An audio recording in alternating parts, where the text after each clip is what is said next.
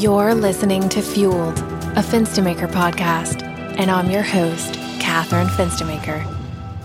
So today we're here with Billy Williamson, who is the statewide flood and watershed evaluation programs manager with the Louisiana Department of Transportation and Development.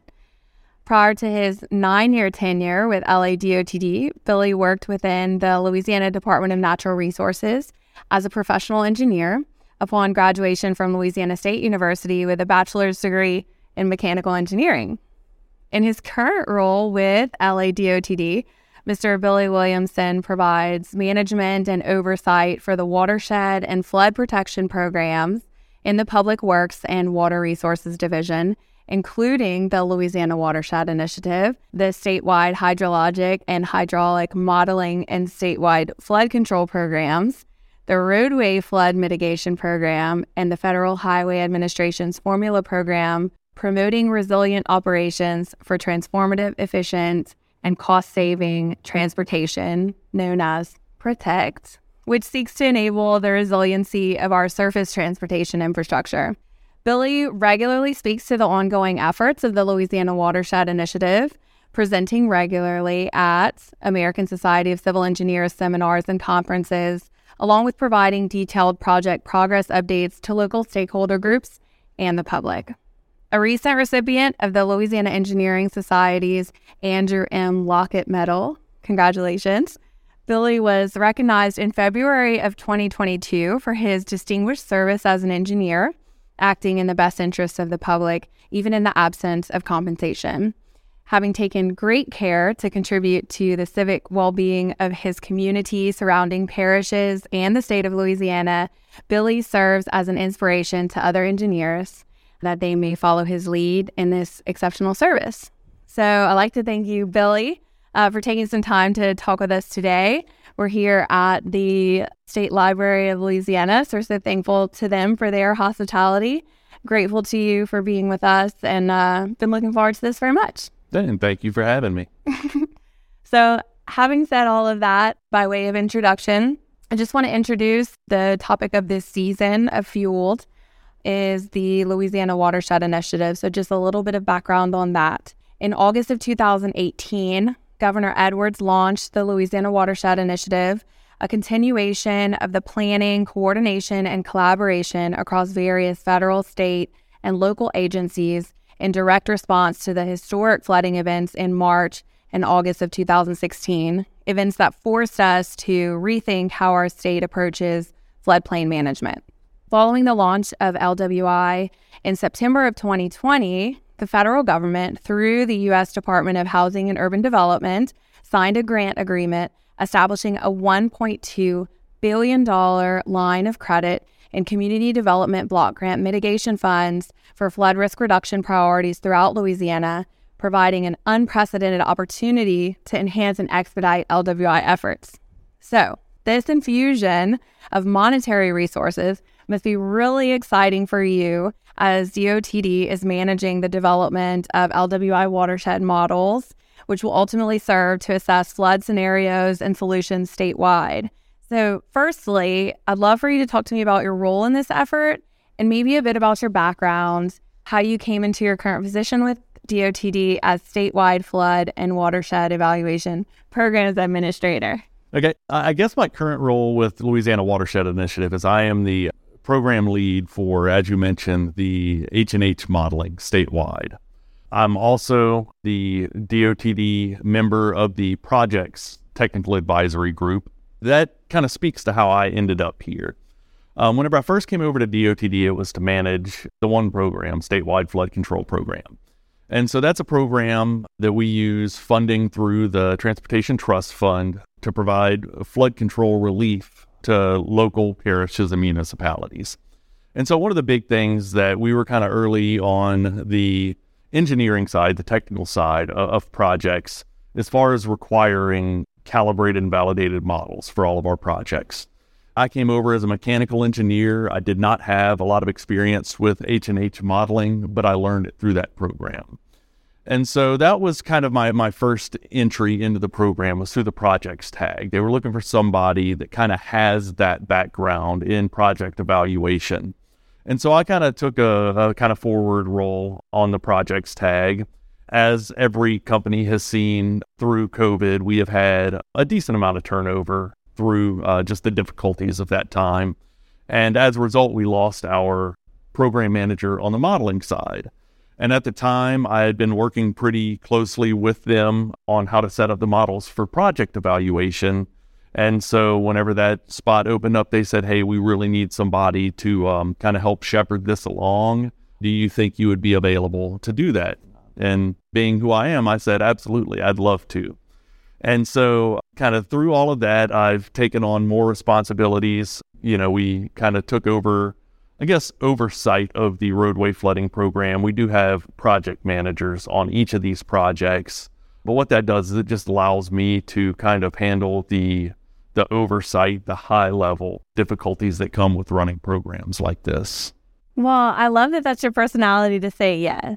I hear that kind of the key to opportunity is just being willing to say yes to a wonderful opportunity. Absolutely. Sounds like it's been a good growth trajectory for you. Absolutely. And I, I wouldn't trade it. I think it's an opportunity that at times it gets hard, but I think it's a very extremely valuable scenario that we're setting up for the state that if I wasn't involved, I'd feel like it was out of my control and I'd feel like it could go wrong. So Yeah. it's nice to be involved and being able to, as I said, shepherd it in the correct direction. Yeah, a fantastic steward.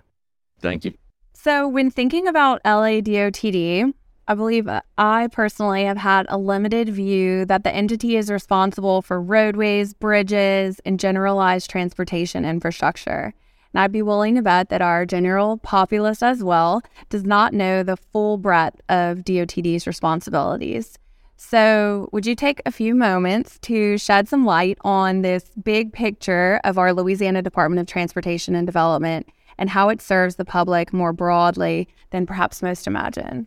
Yeah, and this is one that I actually we get this question a lot, and it's not just from citizens of Louisiana, but we go to national conferences and other departments of transportation kind of say, well, what is the second D? And so it, it's kind of a history lesson in Louisiana politics, actually. Whenever the 1974 Constitution was written, they put a cap on the number of state departments at 20. So they had the initial departments. In 1976, they made the decision to create the Department of Natural Resources. In order to do that, they had to eliminate a department. And so, as to meet that, they took the old Department of Highways and the Department of Public Works. And they took those two, combined them together, became DOTD, and then that freed up a slot for uh, Department of Natural Resources. And so, a lot of those roles that, that we kind of focus on in our Public Works and Water Resources division comes out of the old Department of Public Works. We're the shepherd of most of the old Department of Public Works plan sets. So, dams and levees, the inspection of dams and levees statewide. There's, I believe, 20 state maintained dams across the state that Public Works and Water Resources Division is kind of the head of. We also, through our section, handle the state roadway highway hydraulics, state roadway flooding program, pretty much anything that will have to do with water in and around our state infrastructure, as well as outside of the infrastructure, kind of outside of our right of way. That's a big box. It, it is a very big box. and so I, I think that's where we are. That's what I tell everybody that we live in that second D. That is our kind of house, is that second D, that development. That is our kind of our public works world. Okay. Very interesting. Very interesting. And well beyond, I think, my conception of just dealing with highways, but a really nice, a really nice collection of services for y'all to Mhm. offer. Very broad and, and seemingly vast. And, and it's one of those ones that you see in, in other states that kind of look at it as an odd, kind of, we're the odd duck. You know, I haven't met any other state that has that wider role. But in, in a lot of ways, it's actually advantageous for situations like this because we are naturally the engineering heavy department for the state. So it would make sense to have that as your kind of lead department on major engineering endeavors like these.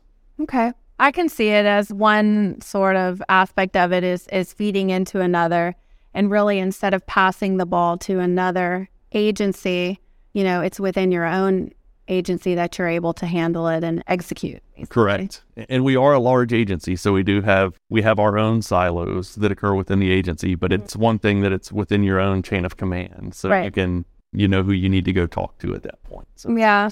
Well, that's great. So you're working in conjunction with several other state agencies on behalf of the Louisiana Watershed Initiative, including the Governor's Office of Homeland Security and Emergency Preparedness, the Louisiana Office of Community Development, the Department of Wildlife and Fisheries, and the Louisiana Coastal Protection and Restoration Authority. This is quite an array for interagency collaboration. So, can you speak to how this integrative approach is working to create a more resilient Louisiana? Yeah, I think it's been a work in progress. As you mentioned, there's a lot of different agencies with you know, we all work for the the citizens of Louisiana, and we're we're trying to do our best for the citizens of Louisiana, but we come at it from a little bit different angle, and that we have a, a different prioritization of the different things. Whereas environmental quality and wildlife and fisheries uh, can be concerned with water quality, invasive species movement. With DOTD, our focus has always been more on the, I guess, the hard side of it. How do we get the water o- away from the I guess, risk portfolios. Okay. And so, you know, we're having to work with a lot of different agencies, and that was a big part of it was creating that cooperation. And I mentioned in the kind of the last question how even in within DOTD you have silos. And this is kind of it on a bigger scale. It's bigger silos. We have all of these different agencies that are concerned with the water, be it water quality, be it storm surge with CPRA or, or circulation, that all of these different things kind of interact with each other. And so I think that was a, a focus that, that Governor Edwards recognized that, that needed to be put on the issues in the state. We are kind of the state that is most impacted by water. You know, you, you can't drive a mile in the state without crossing a bayou or a coulee or, or a, a creek, depending on what part of the state you're in, right? And so making sure that we all understand that and understand that we all need to work together. And so for us, we need to kind of basically be the idol. I'd say the idol. The maybe the head of the totem. I guess the, the flagship. The, the flagship. We need to lead the way as a state. Whenever we're looking at the different parishes and we're saying we need you all to work together, because that's ultimately one of the the big results that we need to see is that the water is managed at a parish and local level. Mm-hmm. From ordinances, how they treat runoff, these are all local jurisdictional affairs. And so we're asking them all to work together with each other so that you're not putting your water off on your neighbor. Right. So I think we need to lead in that cooperation. We need to show that the different state agencies can work together to yes. meet the common goal of the citizens of Louisiana. And so I do think it's important the kind of the I guess, the example we're setting for yeah. the parishes. It has been difficult at times. You know, the term we go back to is too many cooks in the kitchen. Mm-hmm. Whenever you have kind of competing needs and wants, sometimes it can get very loud. Um, yeah. There can be a lot of noise within the conversation. And so we, have worked through it. We've had a lot of meetings, hours and hours of Zoom meetings through COVID. But I, I, think we've all kind of reached an understanding together in that it's, um, you know, we're providing as much as we can to help everybody understand our needs as a state and the needs of water management. I could say one positive outcome of COVID is this mm-hmm. familiarity and ease with which we're all leveraging web conferencing.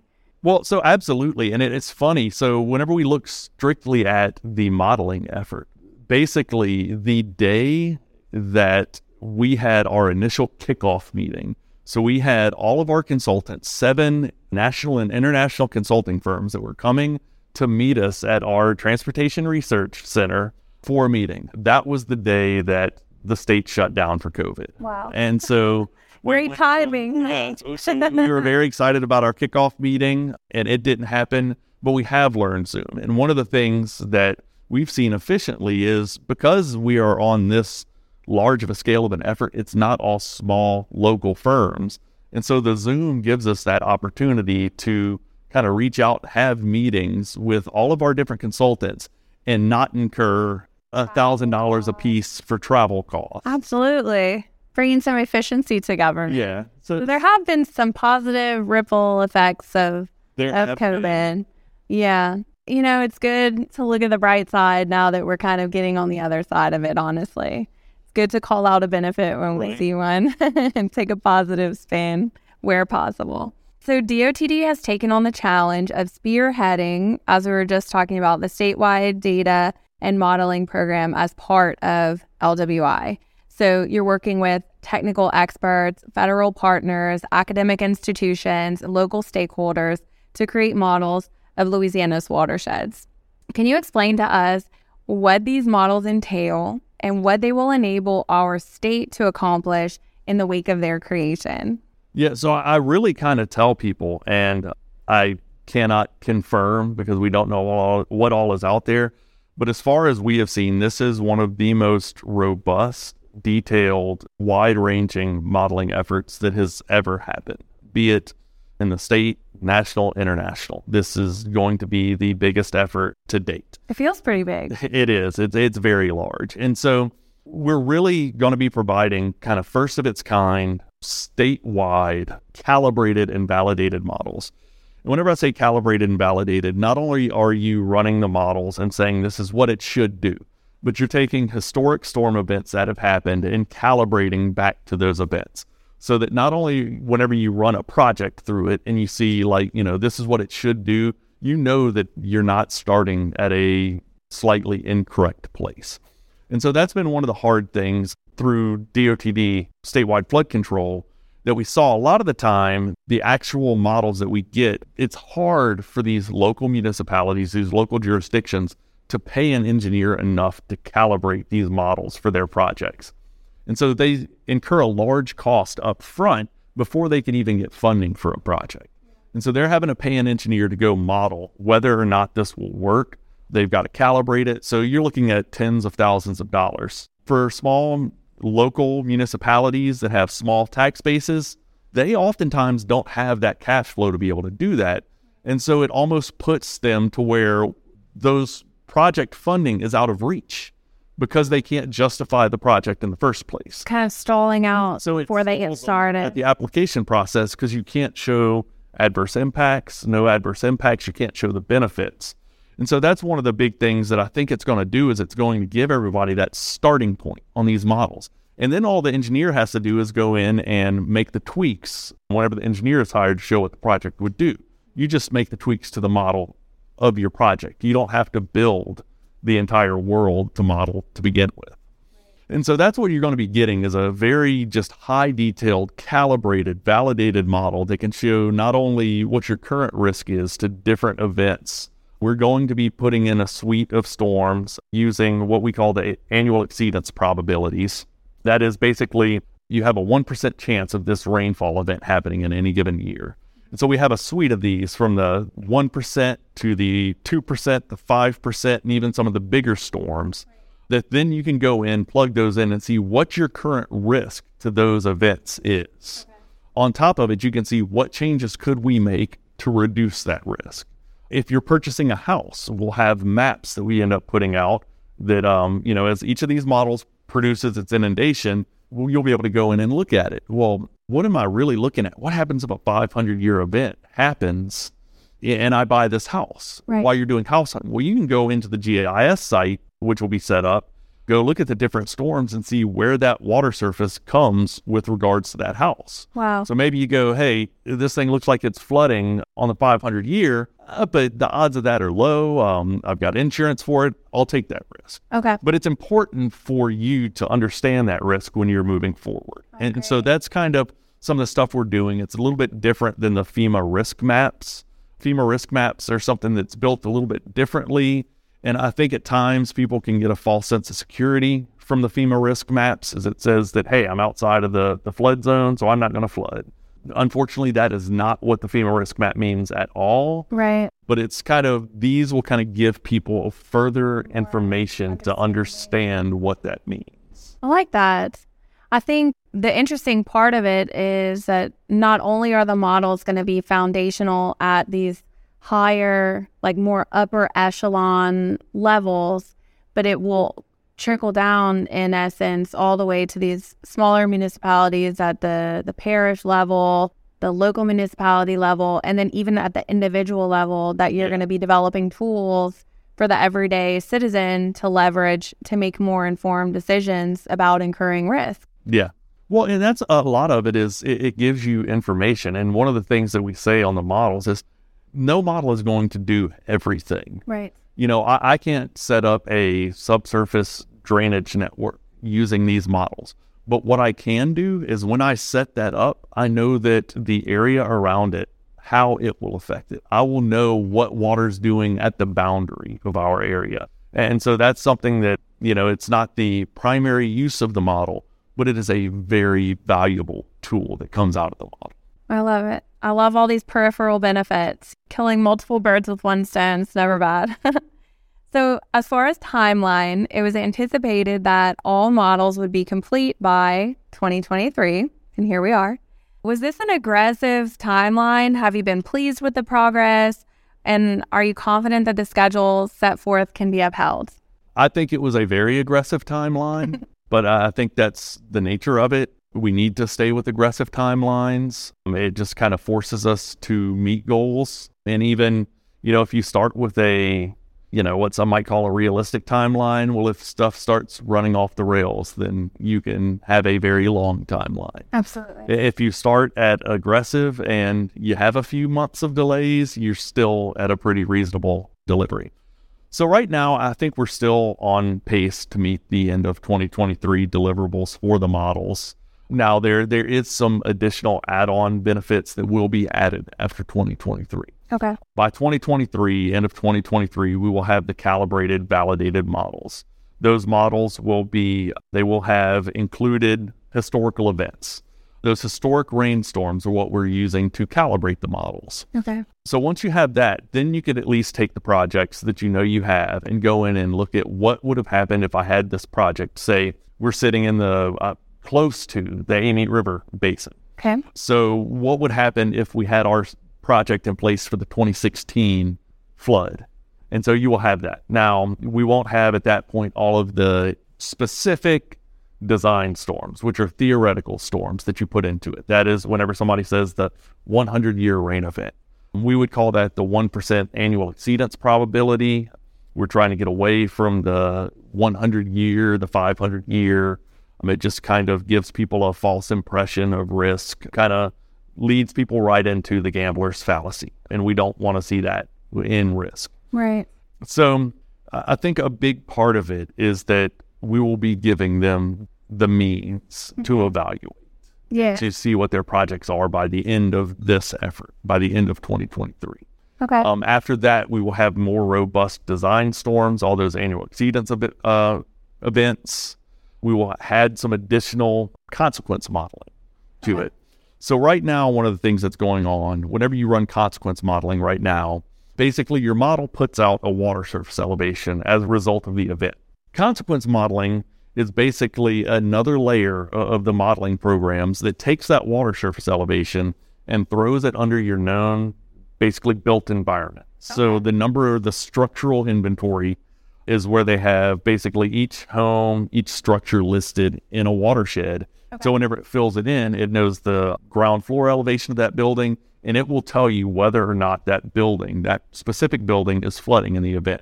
And so that's what basically provides all the data of the consequences of the flooding. And so there's an ongoing effort to really build a much more robust structural inventory right now. The Water Institute is working with Purdue University on that. I mean, it's a kind of a nationwide effort to update these structural inventories. Yeah. We had done some of it in our Amite River Basin Numerical Model, which we used as a pilot program. But that was one of the things that they identified as the biggest need off of that pilot program was that the structural inventory was badly outdated. Um, Okay. This is the national inventory, so there's not really a lot that we can do to update that inventory. Okay. And so that's the effort with Purdue is to update that, and then it'll be turned over to our consultants to plug into their consequence modeling Okay. so that whenever we get to round three of LWI funding, we will have a very robust set of models with design storms. You could provide probabilistic analysis of different events. So not only are you just running your project and saying, hey, what happens if we build a levee here and a 100 year storm event happens? Okay, that's great. But what happens if a 500 year event happens or a 50 year event? Because it has some risk associated with each of those events. And so it gives us that ability to kind of approach a more probabilistic approach to risk as we have all those different storm events that we can throw at it. That's really exciting. I like that even, I don't know if it's born of this initiative or if it's a tangential initiative, but to end up updating an, a national database or increasing the sense of urgency about updating such a database is, I mean, it's great as being catalytic in that sense as well. And to your point about the aggressive timeline, I will say, and just speaking from, you know, having interviewed our engineer who's coordinating for Region 4, the aggressive timeline has forced us to create efficiencies in our workflows and has forced us to upgrade some of our backend systems and to support the timeline and to, to uphold it. And so I think for all the reasons that you laid out, and then the additional benefit that it's an excellent challenge for the people who are executing the work to come up with creative, efficient, software driven solutions to keep the timeline, yeah. which is exciting, is really exciting. Very much so. And that's one of the things that we hope is that in the outcome of this is that we end up with a more robust, more, I guess, more ready engineering community within the state. You know, we do have some national firms working on this, but in every region we have local firms as well. And so that's going to be kind of what keeps these models alive going into the future is these local firms mm-hmm. that are going to be using it every day because the yeah. the 1.2 billion dollars is going to end. Yes. Um, but the firms like Fenstermaker will still be here in the state executing the visions that come out of these models. It's really brilliant, you know, because ha- having the national firms partnering with the local firms and all of the knowledge sharing that's going on, if those national firms at the end of this project, as they kind of fade, I guess, out of the mix, that knowledge has been transferred into the state. So it's a really great, like a collaborative spirit that's going on firm to firm eliminating a lot of what can sometimes be contentious or competitive energy yes. and just open doors for just sharing among firms. And I really think it's a win win win win win. yeah. Well, I think they're all of our firms are finding out that yeah. they are going to struggle to complete these tasks. Mm-hmm. They are not mm-hmm. working hand in hand. Absolutely. Yeah, 100%. So it's forced that collaboration, and I think it's making everybody better. Our firm, I include in that. So there are many components of the watershed monitoring, mapping, and modeling program. You're looking at 145 million in support of the statewide effort, working in partnership with engineering experts to develop, as we discussed, hydrologic and hydraulic models of our state's major watersheds. So you've got the undertaking spread out among seven regions, all requiring extremely close coordination of multiple firms and government entities. So, how has it been from a management perspective managing this extraordinary task? It has been um, overwhelming at, at times. However, I have a fantastic staff that helps me with it. Two pro, uh, two project managers and an administrative support specialist that basically keep this program running at its finest 24 hours a day. And that really is what allows me to focus on the bigger picture issues. As we've talked previously, there's multiple state agencies. All of our funding has to be approved through the Office of Community Development, through their action plan with HUD. And so th- there's a lot of moving pieces that for us to make any change on any of our projects, we have to kind of seek outside approvals and you know, grease the skids a bit at times to keep everything moving forward. And so just the effort that they put into it, the hours that they put into it, just frees me up and allows me to do my job. And I really, I, I cannot speak highly enough of my staff and the job that they do in keeping this moving forward. But I think one of the big things that we have is working in consultation with OCD. and saying in constant communication on look, these are the needs. Um, and we knew going in that we were going to run into some difficulties with this. I mean, we're we were doing an effort that has never been done before. And on top of it, in the interim, even the software that we're using has received major updates. So oh. then it's oh. like there's certain things that the software now does that it didn't do before. Okay. And so it's almost like what, you know, our approved work plan made sense under the last one. But look, this new version of the software can kind of short circuit this and do it better. So we just have to go back, request approvals from them so that we can make those changes. We work with, I know you had spoken with uh, Dr. Maselli with uh, Tulane. He's part of our TDQ, Technical Design, Quality Assurance, and Quality Control team. So whenever we get any deliverables, interim deliverables from our consultants, we send them off to the TDQ for review. Okay. And so that's another one that, you know, they're they're tracking the day to day and, you know, I tell them, let me know if we see anything that is kind of running off the rails. And that's where I come in to kind of shepherd it back in. Yeah. You got lots of checks and balances in there, James. Yeah. And uh, it's a sign of a, a good leader, from what I understand. So, really, shout out their staff and, and acknowledge those contributions. Yeah. Well, I will say no leader is any better than a staff. So, yes, I agree. So, what do you value most? Speaking of the teams that you're leading and executing DOTD's role in the Louisiana Watershed Initiative, what lessons have you learned from a project management standpoint? What takeaways are you going to carry with you?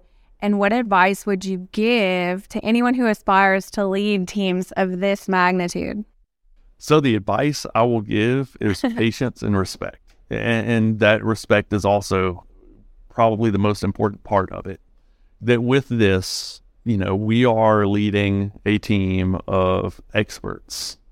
Um, on the modeling side, our teams know better about modeling than I do. And so that's something that we all have to understand is that each of these people has been an expert in the room. You put 12 experts all in the room, and sometimes disagreements occur. Talk about cooks in the kitchen. Exactly. but as long as you're able to kind of maintain that mutual respect, you can disagree, you can have misunderstandings, voices can get raised. As long as you maintain that mutual respect, at the end of the day, you can come to an agreement. And so I think that cooperation has been vital. And I was proud. I don't know, it's probably been a year now. It's the time has been a blur on this effort. But we had one of our, we have monthly uh, statewide modeling consultant coordination calls. And I spoke, I don't remember which one of the consultants, but they said, hey, we have some items that we'd like to put on it. Yeah, where did it come from? Well, we have our own monthly biweekly meeting. So all the consultants outside of our management, outside of our direction, took it upon themselves to start having their own coordination meetings. You know, that was something that in hindsight, it's like, hey, we should have asked them to do that, but we didn't. And the teams took the initiative on their own to coordinate and facilitate that. As you know, Fenstermaker is on two other teams. We have kind of the similar. There's primes in one region that are subs in other regions. And so there's a really good, just that cooperation that was built. And some of it was intended, I think, on the side of the teams. But I think a lot of it has just grown organically from need. And so, you know, one of the important things is just stay flexible. You know, what we've decided, what we decided last week, as I mentioned, there's just changes to the software. So it might have been something that I was adamant about. We need to do it this way when the new software came out, it's like, no, Billy, there's a better way to do it now. And it's so just being open to hear that out and say, hey, what are the pros and cons? And yeah. let your experts explain those to you and let you know what you need to do. Yeah, technology can definitely be a roller coaster and can definitely be a wrench in the spoke of a of a well designed plan. But I, I think your attitude on it is spot on to have that openness of mind and to allow it to serve the efforts versus trying to compete with it because technology is just constantly gonna gonna evolve and, and yeah. get better. And if we can see it as a partner in making the work products even greater than we imagine, then that's an excellent outcome. Yeah, I, I never imagined the word automation coming up as as it has in this effort. Well, here it comes, huh? Yeah, there's a lot of a lot of the teams are starting to recognize some different automation that they're able to use that is coming in really handy, and it's in a lot of ways it's reducing costs significantly. Absolutely. And, you know, and there, there's something to be said for teams that will reduce their own costs when they're going to get paid either way. And so, right. you know, that's something else we've been proud about is that our teams are all, you know, I think they're all working with the interest of the citizens in focus. Absolutely. And with integrity as well. Correct. Yeah. So, talk to me about what it means to you as a citizen of the state of Louisiana to be involved in a project of this scale and significance. It is uh, just huge to me. I mean, a, a source of great pride personally and professionally. At the same time, you know, and I remember when, when Raymond and Dax came and presented, they understood. Lafayette flooded in 2016, Baton Rouge flooded. I didn't personally flood, but my childhood house, my parents' house flooded. And I spent months getting in there, ripping out sheetrock, ripping out carpets. You know, I, I, did the hard work of rebuilding my parents' house. And so I understand how vital this is to understand what we're doing. We live in an area where there's, you know, a, a rather complex basin involving four different parishes that each have their own agenda. And so my particular drainage basin has a lot of the kind of pitfalls that we're seeing that we're trying to correct through Watershed Initiative. And so, you know, I see it personally. I see somebody pushing for a project in a parish next door that would adversely impact me. And, so, you know, just this effort to not only get a better understanding of proving how that project might affect us, but also just to get everybody in the same room together, I think is vitally important. And just to be able to know that whenever I go home at the end of the day, if it's just moving this forward the smallest amount, I can know I'm going to bed that night knowing I did something good for the state. Yeah. No, I didn't just go cash a paycheck. And so that's, you know, one of my favorite things about my job is that I can really go home and feel good about my effort that day. Whether it was a hard day or not, I've moved us towards a better place for the state. And so I just, it's a source, as I mentioned, of just great pride to be involved in it. Sounds really fulfilling for sure. I love that mentality of giving back, not just collecting a paycheck and, you know, being of service and just in any small way, whether it's volunteering or, you know, participating in um, community enhancing initiatives. I find that as well. It's it's really the purest fulfillment in my mind and in, in my life. And so it's good to know that we have state officials who who feel the same way about that it's really nice and it it's not always the norm. So yeah, it's good. It's good to encounter. Okay. We've arrived at our closing question, one that I ask all of our guests in the spirit of Fueled, our podcast name. So please tell us what fuels you in general, life, work, career, family, what drives you? I think it's just a fight to make the world a better place. Every day, if you can wake up just the slightest of ways. Is it smiling and telling everybody good morning whenever you get into the office? But it's just, you know, having that mutual respect for people and just making sure that you don't create a negative ripple to send out into the world. And so I just I hope that that's something that my children can see in my behavior, and, and I hope it's something that um, a behavior that my children pick up moving forward into their lives you know that a lot of the time it's not most of the time it's not something that's hard you know if it's just you see somebody and you give them a smile or something like that you know just the the small kindnesses and pleasantries that are easily skipped over uh, i think it's important to kind of keep that that positive light in the world I love that you want to pass that on. It reminds me of my dad. What he says, number one, above all, he wants his children to care. Yes and that's kind of what you're. That, that's exactly it. And like you know, it's you know, I, my 13 year old was in love with uh, what was the book? It was one of the Dr. Seuss books. The places you'll go. The places you'll go, but the one with the Onceler. Not, do you know? The Lorax. that was kind of, you know, uh, Dr. Seuss pushes a lot of that is that it's just like, you know, just stay positive, push everything forward and, you know, smile, make sure today is better than yesterday and tomorrow is better to, than today. And if, no, not everybody feels that way and thinks that way, but if enough of us do, then we'll have a positive impact on the world. I mean, I, don't think any one person is going to change the trajectory of Earth, but you know, enough of us rowing in the same direction can get us there. I think that's a perfect place to stop. And I will thank you again for spending time with us today and for sharing your knowledge, obviously, with everyone who's listening and watching. Well, thank y'all, and thank y'all for watching.